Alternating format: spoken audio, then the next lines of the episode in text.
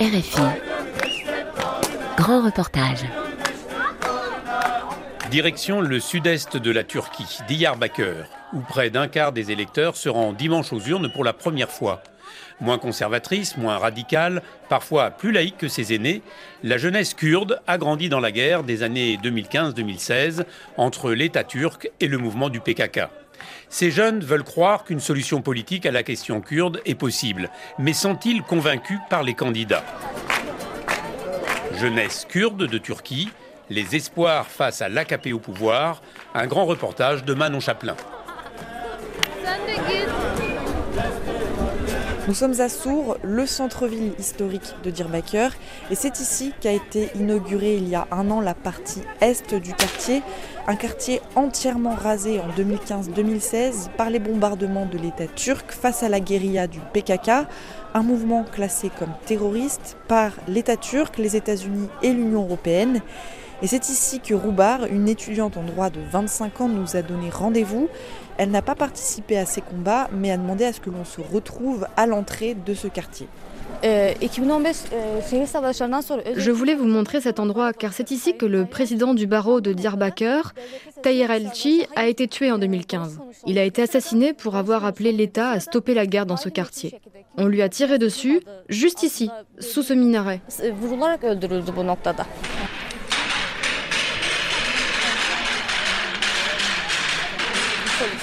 Roubar est en train de montrer une vidéo qui date euh, de 2015.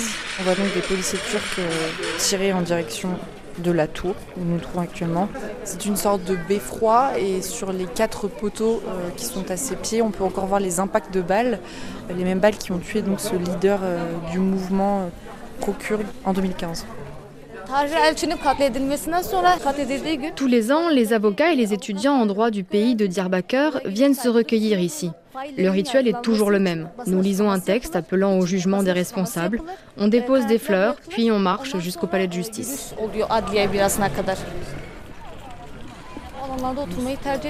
Le reste du quartier, je n'y vais même pas. C'est même la première fois que je viens. Trop de personnes ont été tuées ici. Nos anciens bâtiments ont été entièrement bombardés, puis détruits. Regardez ce qu'ils en ont fait.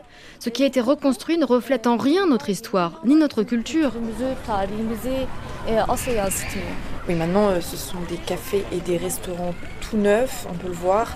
Euh, l'architecture n'a rien à voir avec le reste de la vieille ville. De l'autre côté, il y a des remparts qui datent de l'époque romaine, une grande mosquée du XIe siècle. Tout est en pierre de basalte noir.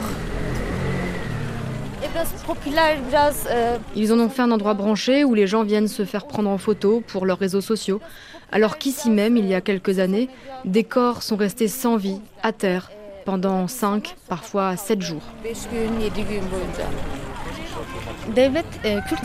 L'État ne veut pas que les Kurdes s'intéressent à la politique. Dès qu'ils participent à une action, ce sont les premières cibles. Il m'est arrivé d'être visé il y a quelques années, alors que je participais à la campagne électorale du parti pro-kurde. L'État a préparé un acte d'accusation ridicule contre moi. J'ai été expulsé de mes études à Istanbul et détenu durant cinq jours. Je n'ai pas eu le droit d'avoir accès à mes affaires. Et les policiers faisaient exprès de laisser les fenêtres ouvertes à 5 heures du matin, en plein mois de novembre, pour que j'ai froid. C'est après ça que j'ai commencé à m'intéresser au droit et que j'ai voulu devenir avocate. Est-ce que depuis cet épisode, tu, tu as continué la politique oui, je n'ai pas peur, au contraire. Je pense que nous devrions tous travailler plus dur encore pour obtenir des avancées pour les Kurdes. J'ai rejoint le nouveau parti pro-kurde, le Yeşil Sol Party. En fait, je n'ai jamais vraiment arrêté de les soutenir. L'État n'a pas réussi à m'intimider.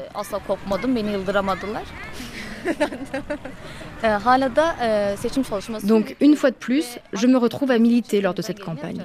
Je ferai tout pour que l'AKP perde et disparaisse de la scène politique.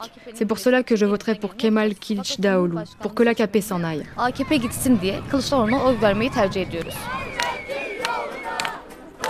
À la différence de Roubar, tous les jeunes kurdes ne sont pas sûrs de soutenir Kemal Kılıçdaroğlu, le principal opposant de Recep Tayyip Erdogan.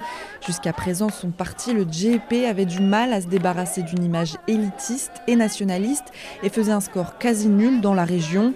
Cette année, le parti pro-kurde, le YCP, a choisi de ne pas présenter de candidat et a appelé à voter pour Kılıçdaroğlu afin de faire front contre Recep Tayyip Erdogan. Un récent sondage de l'Institut Rawest indique qu'environ 76% de la population ici à Diyarbakir prévoit de suivre les consignes de vote du parti. Et on est maintenant en route vers un quartier pauvre, en banlieue de la ville, afin d'assister à une réunion publique de ce parti pro-kurde, le Yeshil Sol Party. Ils ont prévu ce soir de se rendre dans les cafés et restaurants du quartier afin d'aller parler aux habitants et les convaincre d'aller voter. Nous sommes devant le local et comme on peut l'entendre derrière nous, il y a ce fameux camion qui diffuse euh, cette musique que l'on entend partout dans la ville ces derniers jours. C'est une musique à la gloire de Ahmed, le nom kurde de Diyarbakir. Et devant nous, il y a plein d'enfants, ils en profitent, ils dansent et ils s'enroulent dans les drapeaux multicolores du parti. Bonjour, vous êtes allemande Non Française France Oui, et vous, vous êtes ici car vous soutenez le Yeshil Sol Party Ah oui, oui, oui, oui, tout à fait. Vous êtes venu avec votre famille Oui, elle est ici. Euh, regardez, lui, c'est mon fils. Eh, viens Il a quel âge 29 ans. Bonjour Manon, enchantée. Ton père nous a dit qu'il allait suivre les consignes du YCP. Toi aussi Je réfléchis encore. Pour moi, le principal n'est pas d'aller voter. Nos problèmes sont bien plus profonds et ils ne pourront pas être résolus à cause du système dans lequel nous nous trouvons actuellement. Le processus politique est trop souvent bloqué. La Constitution et le Parlement turc limitent le pouvoir d'action des Kurdes. Alors je ne suis pas sûr de vouloir être un simple électeur dans un système qui ne fonctionne pas. Peut-être devrions-nous plutôt nous concentrer sur l'obtention de nos revendications, d'une autre manière peut-être.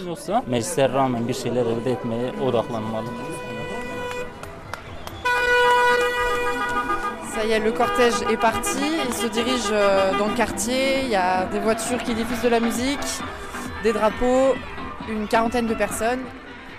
Et devant nous, un peu plus loin, Jaylan Achka, l'une des candidates aux législatives, on va essayer d'aller lui parler, lui poser quelques questions.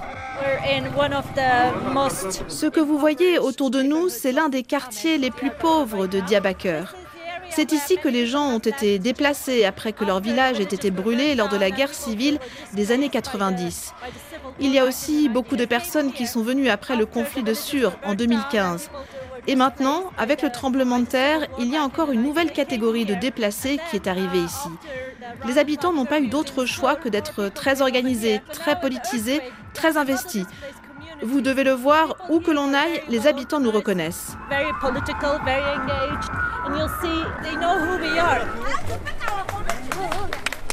On arrive dans le premier restaurant. Il y a une dizaine de personnes qui sont attablées.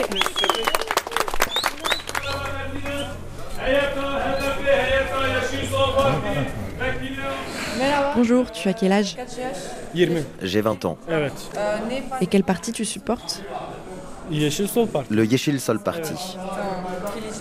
Kilic Daoulou, tu l'aimes bien Oui, je lui donnerai ma voix, mais si c'est possible, j'aimerais ne pas avoir à trop en parler ouvertement ici.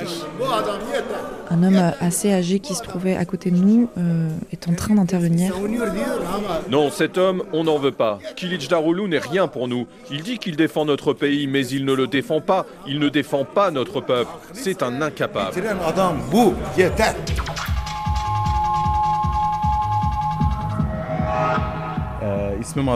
Je m'appelle Azat, je suis né et j'ai grandi à Diyarbakir. Je suis musicien et DJ et j'organise bientôt une soirée qui s'appelle Au revoir, une fête d'adieu au gouvernement. Ce sera une soirée où chaque personne qui voudra faire une déclaration politique pourra prendre la parole. On espère que ça motivera les troupes à aller voter le jour de l'élection. Azat euh, nous a invités dans son studio qui se transforme en club tous les samedis soirs pour nous faire écouter la musique qu'il a préparée pour la soirée d'adieu. C'est une grande salle avec des têtes de mort un peu partout. À notre droite, il y a un bar. L'un de ses amis est en train de préparer des cocktails. Et à gauche, un grand vidéoprojecteur.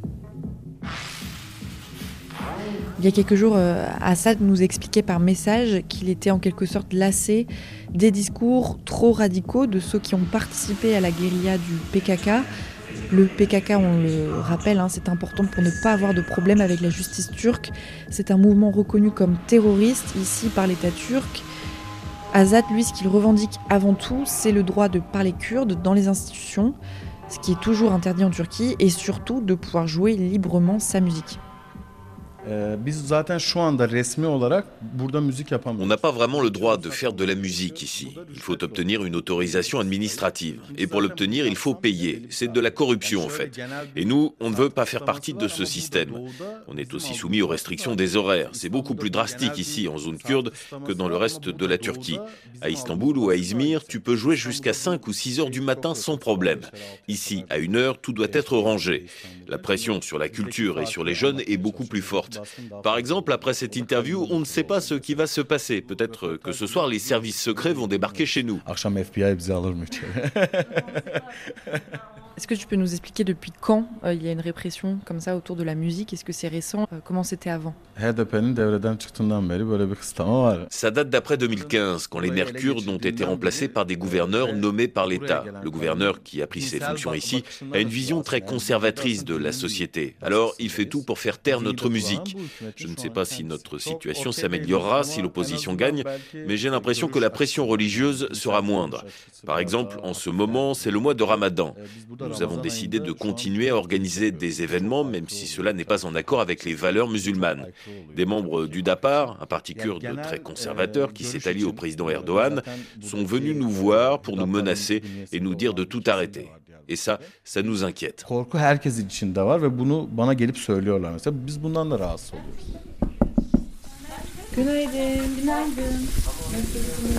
Demain, c'est Bayram, la fête qui clôture le mois du Ramadan.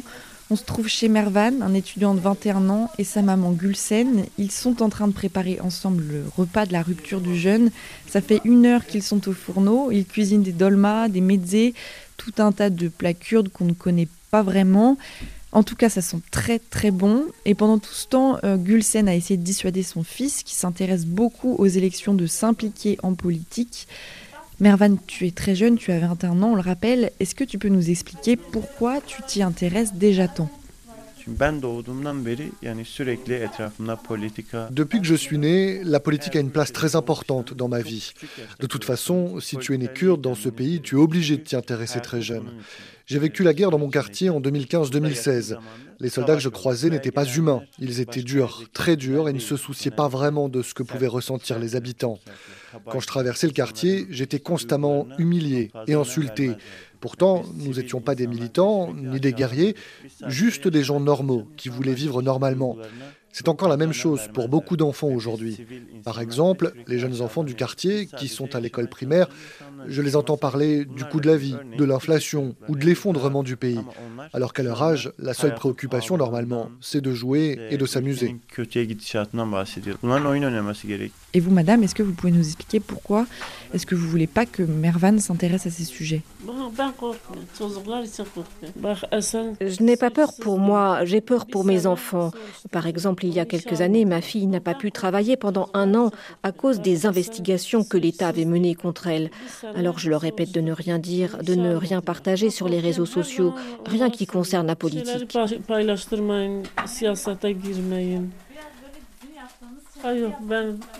Moi, la politique ne m'intéresse pas. Les autres mères du quartier, elles sont plus jeunes, c'est différent. Quand on va faire des courses, on en parle ensemble. Certaines disent que Erdogan est un bon président, d'autres ne l'aiment pas. Et toi, tu leur dis quoi Moi, je dis rien, je reste silencieuse. J'ai peur. Gulsen, vous avez bientôt 60 ans, vous avez grandi dans les années 80-90, une époque où ce n'était pas Recep Tayyip au pouvoir et où il y avait déjà une répression contre les Kurdes. Des villages ont été brûlés, de nombreux Kurdes ont été tués. Est-ce que c'est quelque chose qui vous a marqué? Est-ce que c'est quelque chose auquel vous pensez encore aujourd'hui beaucoup? Oh oui, je m'en rappelle très bien. Nous avions à la maison des cassettes de musique en kurde, alors qu'il était interdit de parler le kurde. Si la police était venue, ils nous auraient pris les cassettes et on aurait tous fini en prison. J'avais tellement peur, j'étais terrorisée. Est-ce que vous craignez, avec la situation actuelle, que la répression que vous avez connue étant jeune se reproduise à nouveau euh, ici à Diyarbakir Personne ne peut savoir, mais si Erdogan est réélu, malheureusement, il risque de se passer à nouveau des choses terribles pour nous, les Kurdes. Après Gulsen et Mervan, on avait prévu d'aller rencontrer des jeunes qui votent pour l'AKP. Le parti a longtemps séduit une frange conservatrice et religieuse des Kurdes, mais le soutien au parti s'est effondré après l'échec des pourparlers de paix pour résoudre la question kurde en 2015. Parmi les jeunes de Diyarbakir, ils sont une petite minorité à soutenir le président. C'est assez difficile de les repérer dans la rue. Et ceux qu'on avait contactés en amont ont refusé de, de répondre à nos questions. Mervan vient de nous dire qu'il avait un ami qui soutenait le président. Il va essayer de, de l'appeler pour.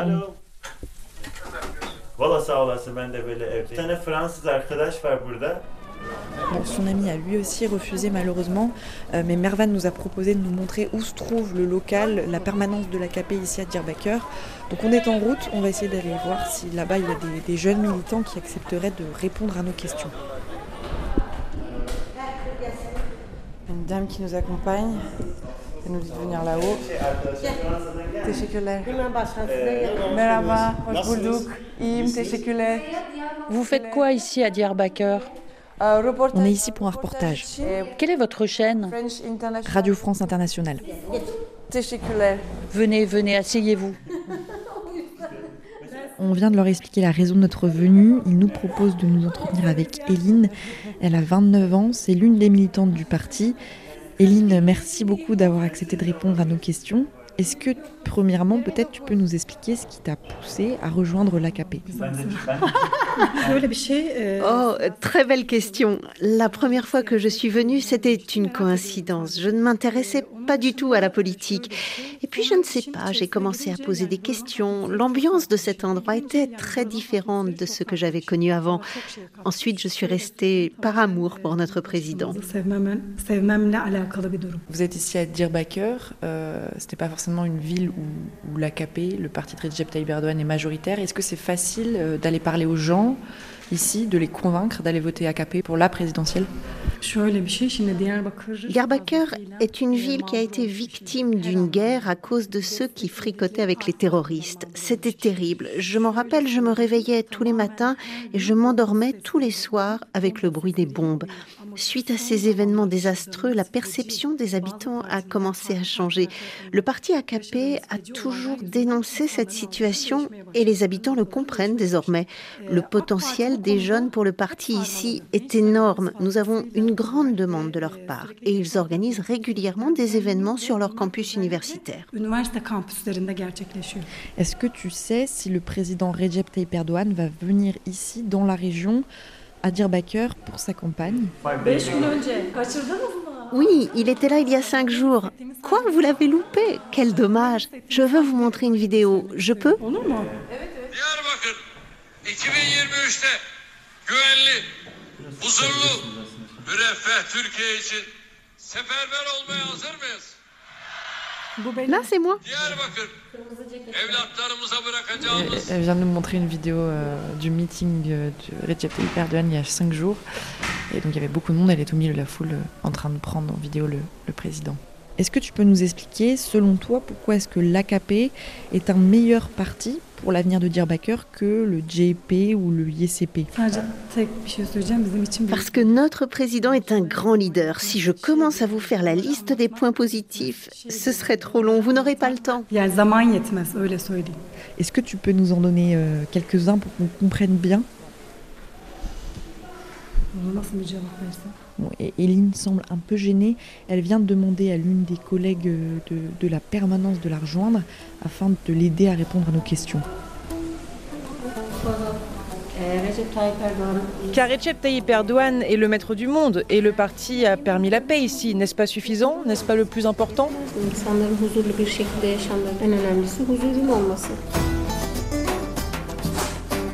Jeunesse kurde de Turquie, les espoirs face à l'AKP au pouvoir, un grand reportage de Manon Chaplin, réalisation Pauline Leduc.